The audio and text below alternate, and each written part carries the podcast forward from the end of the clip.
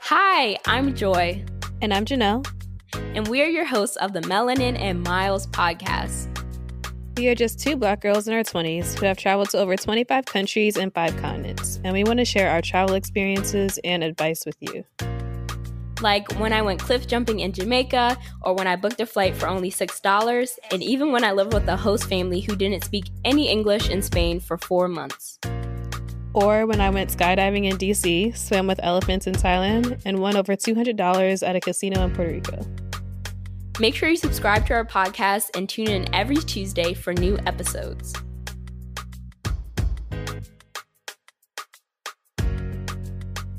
Before we get into the episode, make sure you get your hands on our free Budget Babe travel guide to learn the top 10 ways you can be saving hundreds or even thousands of dollars on your next travel adventure. Get the guide straight to your inbox at melaninandmiles.com/free.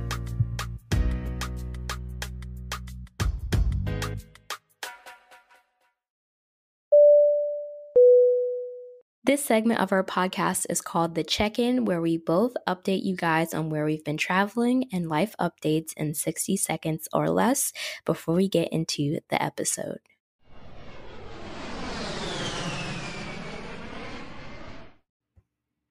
Hey guys, I wanted to pop in to let you know that we are gifting the first 100 people who leave a positive review on Apple Podcasts a dope Melanin and Miles enamel pin.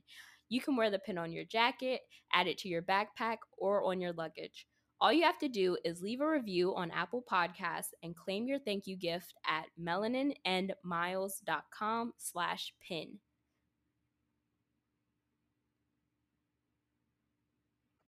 Hey guys, it's Janelle. And it's Joy.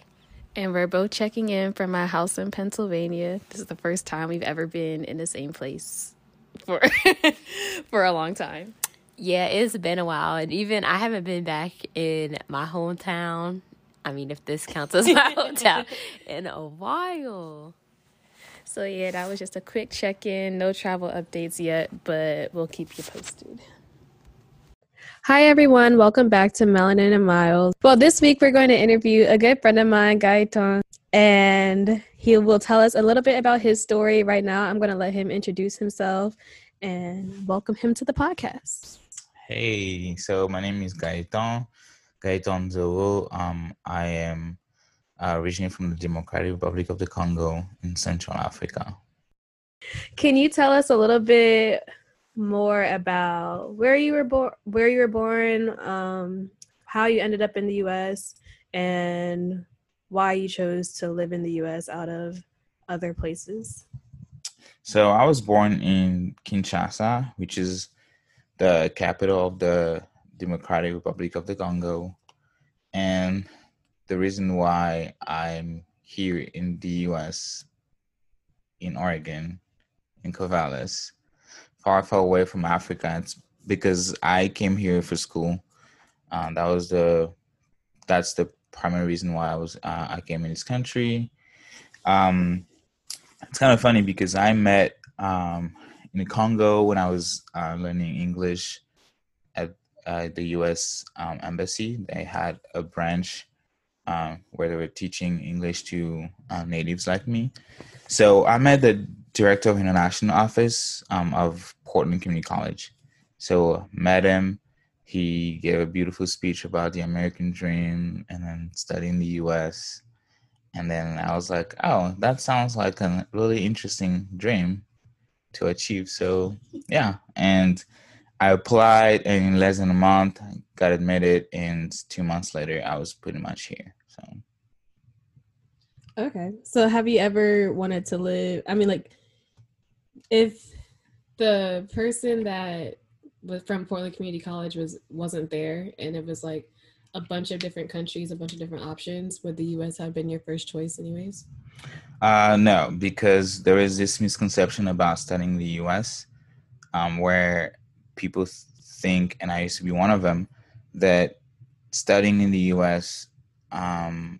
Required you to have some sort of like privilege, in the sense that your parents work with the government, for you to get the visa easier. And I just talked to him and realized that it wasn't that complicated, and all you had to do is really apply.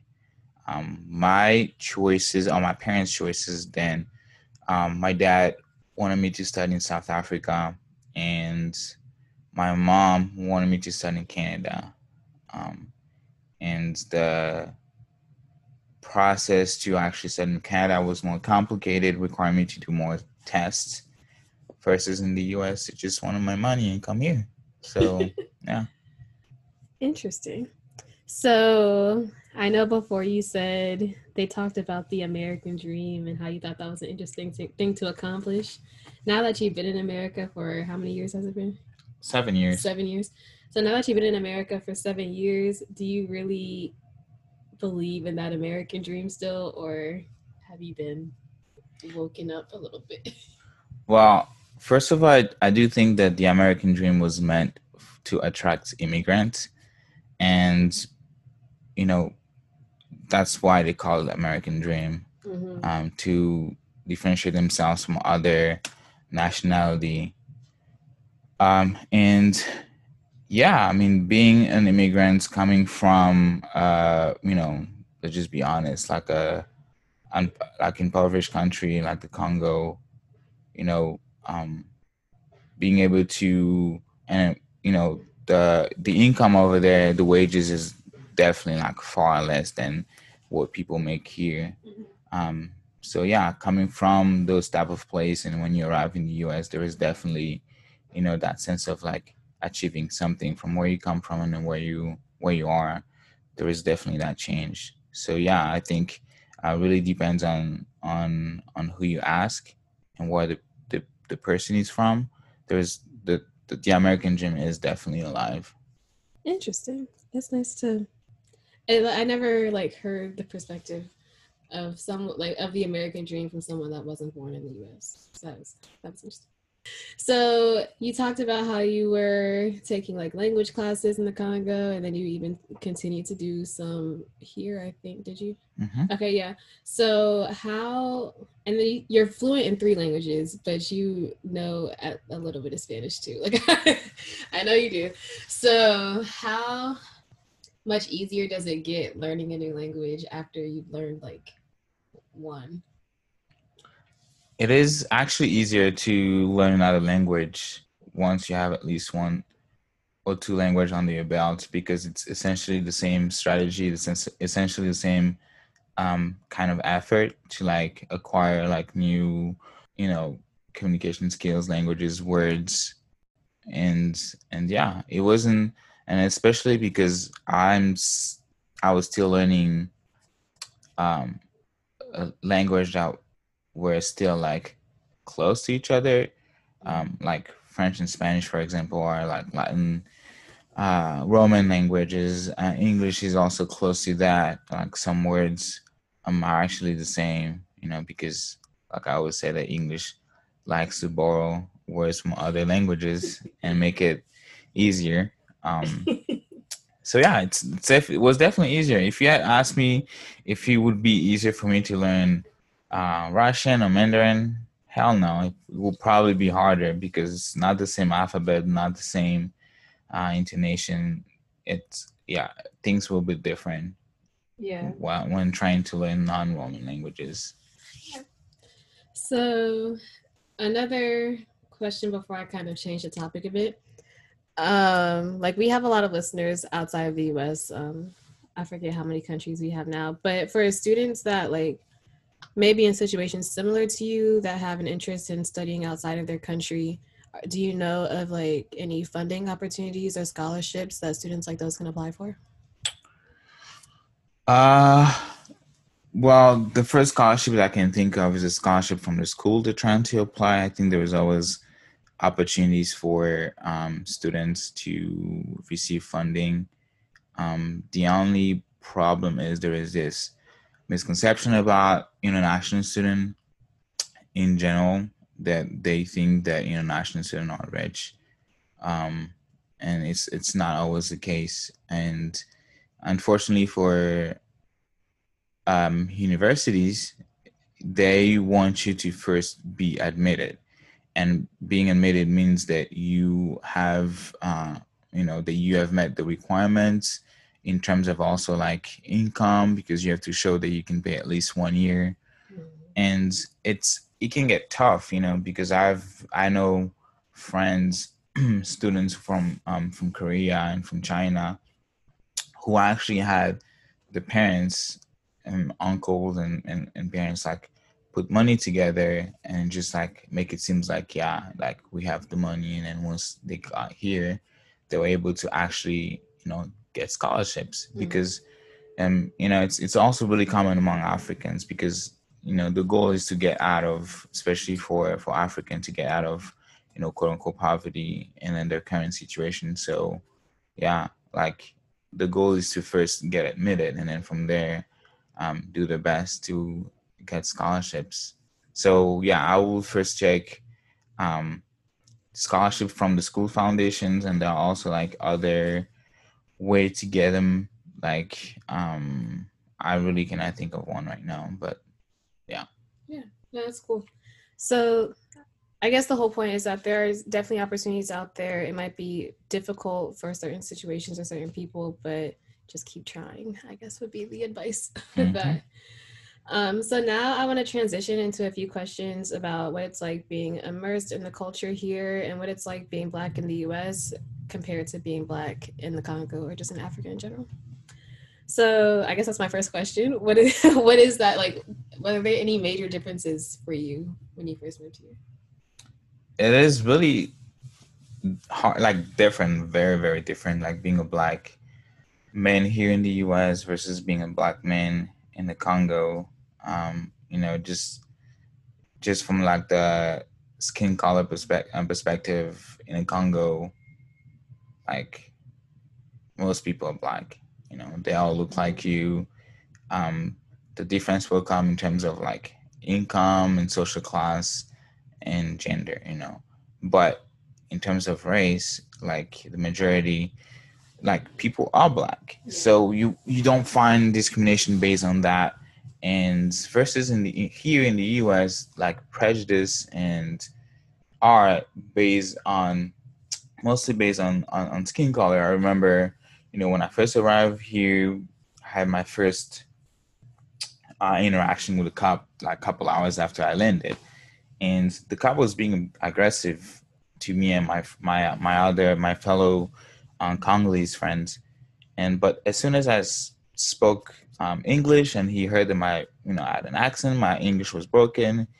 And then he quickly realized that we were not from there, Portland. And so he asked us where we were from. I told him, and he suddenly became nice. And there's like plenty examples like that of, or even just like me walking down the street and you have people like looking at you like you're a suspect or you don't belong there. And I just think that even at churches, you know, you go to churches where people just, you know, look at you and like, oh, he's new. Yeah, you knew because you're the only Black person in the church, you know. I mean, that's just my experience living in the Pacific Northwest. I don't know if that would have been the same in a predominantly Black city or states.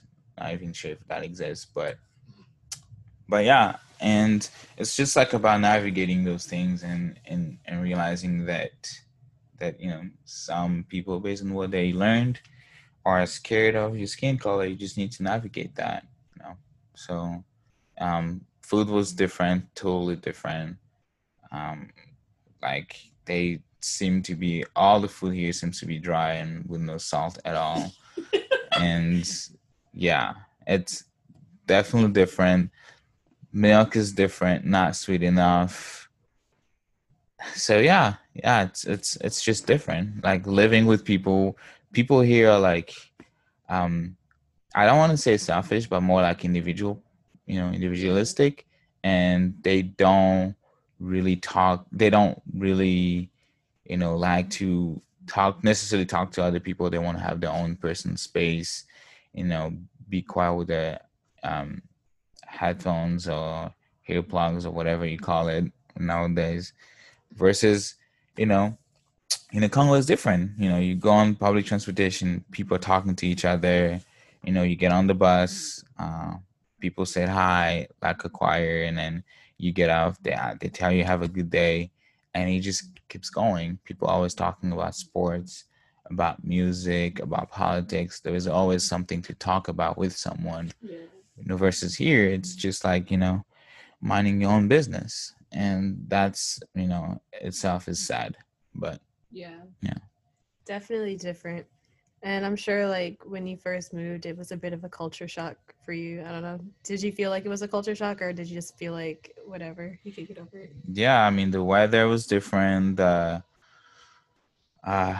stuff that you watch on TV was different. I missed, like, African music and just, like, the TV show, the type of movie. Yeah, it was a culture shock, and it took me a long time to accept what will be my reality.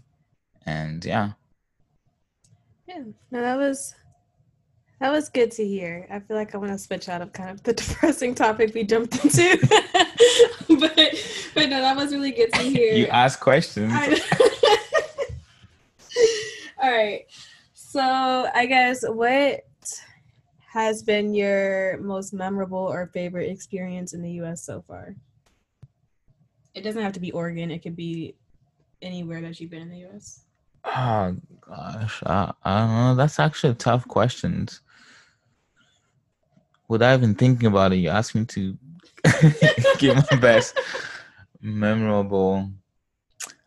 I guess my trip to Philadelphia with the student government was one of the most memorable in my journey, memorable experience in my journey here in the U.S. With the group of students from the student government, Portland Community College. We went to Philadelphia, visited places in, you know, a really historic place. And I remember, you know, seeing that huge statue of Nelson Mandela. It was really empowering, and also go to see what was the first prison in the history of the U.S. I think it was in Philadelphia. I don't remember. Pennsylvania. I don't remember exactly where, but it was like the first prison, and they were like, you know, they gave like a really quick history of how that started. And then how, you know, the history of like prison from back then all the way to like mass incarceration today, really empowering to learn, you know, all of that.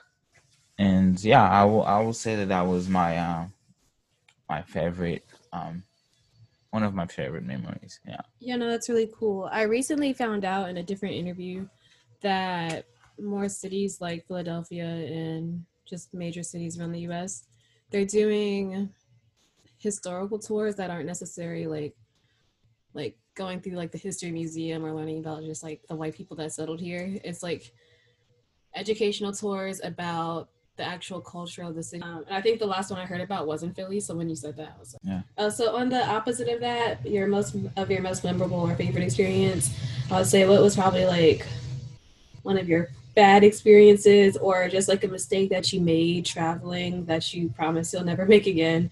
Oh, okay. So that was the time that I actually arrived here. So the entire world uses Celsius degree, except America. Yeah. So I don't know why y'all use Fahrenheit degree. And so I was checking the weather, you know, when I was getting to leave, check the weather, and they were like, oh, it's going to be like 30, you know, and I didn't pay attention to that little F next to it. So I was like, 30 Celsius degree? That's gonna be hot. I was like, all right, cool. So, you know, because I was coming to, you know, stay here pretty much forever, you know, whatever it was gonna take me to, you know, get done with school. So I came with like a couple luggages, and then I was just wearing like a short and a tank top, and I arrived here and I was freezing. I was freezing. I was just on the airplane. I was already freezing. And then I had to buy clothes at the airport. And that was the most expensive clothes I've ever bought because I was buying winter clothes there. Oh, yeah.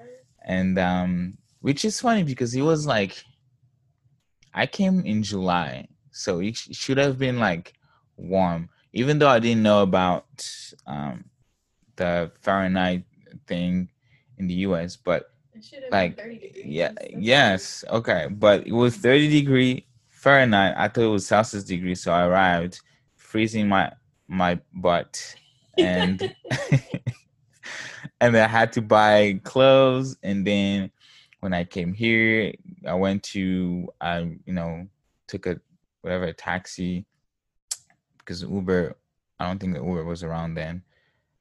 Took a taxi to my place. And then I asked in the morning, I asked one of the person who was just like eating at the restaurant down my building. So I asked him when summer was going to be, because, like I've seen on TV, summer is usually when it's warm. And then he looked at me and smiled. He's like, poor son, we are in summer. And I was like, well, hold on, this is summer. And I had my huge coat, like jeans with thermal pants underneath. That was a really bad experience to just like trying to navigate the weather and not die from hypothermia. Yes, so that's pretty tragic. All right. Well, we wanted to wrap up our interview with a few words of advice for our audience. So what advice would you give for anyone that's not from the U.S. looking to study or visit here? First of all, make sure they have money because it's expensive to live here and study here. Yes, we talked about opportunities and stuff, but, to be able to like fully enjoy the experience, you need to come prepared. Financially. So, yeah. All right. So my final question, we ask this in every interview. And why do you think it is important for Black people to travel? That's a really hard question. I don't know. I think that it is important for anybody to travel. And for Black people, I guess it's really important for them to travel and also discover the world. And not only discover the world, but I think at this stage of the, during this time, it's really good for them to travel to also have other people discover them, like other culture discover who Black people are and not necessarily what we see on TV. And so yeah, and sometimes it's really important to like break stereotypes, and you can only do that by actually being in contact with other civilization and other cultures. So well, thank you so much for doing this interview. I loved your response. No one has ever said it the way you have, and I liked how you mentioned not only us seeing the world, but the world seeing us. That's definitely really important. All right. Well, thank you so much for doing this interview. It was great having you. Thank you so much. We'll interview again if you have another travel story coming up. Yeah. Okay.